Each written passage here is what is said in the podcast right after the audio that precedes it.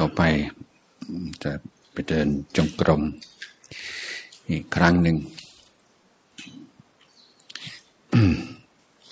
ว่าใช้การบริกรรม ในการ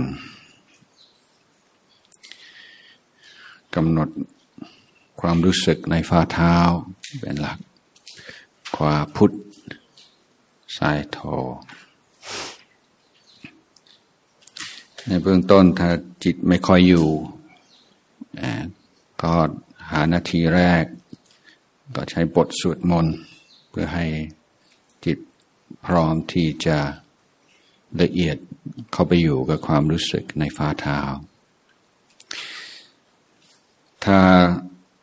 กำหนดแค่ความรู้สึกในฝ่าเท้าอย่างเดียวก็ได้แต่ใช้ถ้าจิตไม่อยู่ก็ ใช้คำบริกรรมช่วย เหมือนตอนอยู่กับลมหายใจ อีกวิธีหนึ่งก็คือวิธีการแผ่เมตตา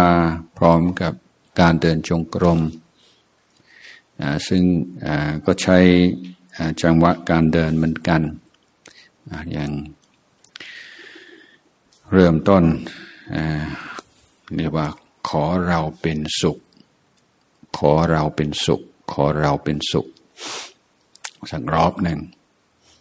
แล้วก็เปลี่ยนเป็นอขอท่านจะเป็นครูบาอาจารย์ของเราขอคุณพ่อคุณแม่ก็ขอท่านเป็นสุข หรือว่าจะเป็น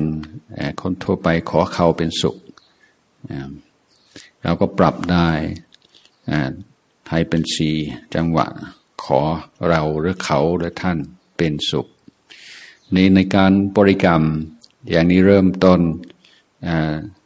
โดยการบริกรรมอย่างเดียว แต่พยายามสร้างความรู้สึกของเมตตาให้เกิดขึ้นไม่ใช่สักแต่ว่ากล่าวเป็นการบริกรรมทั่วไป พยายามสร้างความรู้สึกที่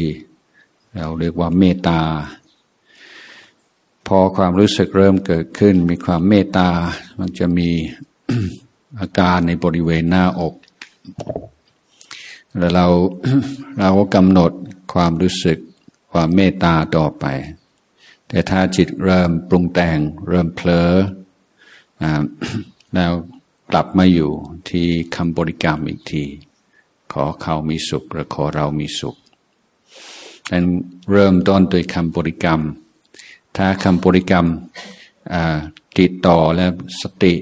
เกิดขึ้น โดยมีอารมณ์ คือเมตตา เราก็เอาความรู้สึกว่าเมตตาเป็นที่กำหนด ถ้าการอยู่กับความรู้สึกเมตตาไม่ได้ต่อเนื่อง พลังสติ พลังจิตไม่พอ กลับไปบริกรรมอีกรอบหนึ่ง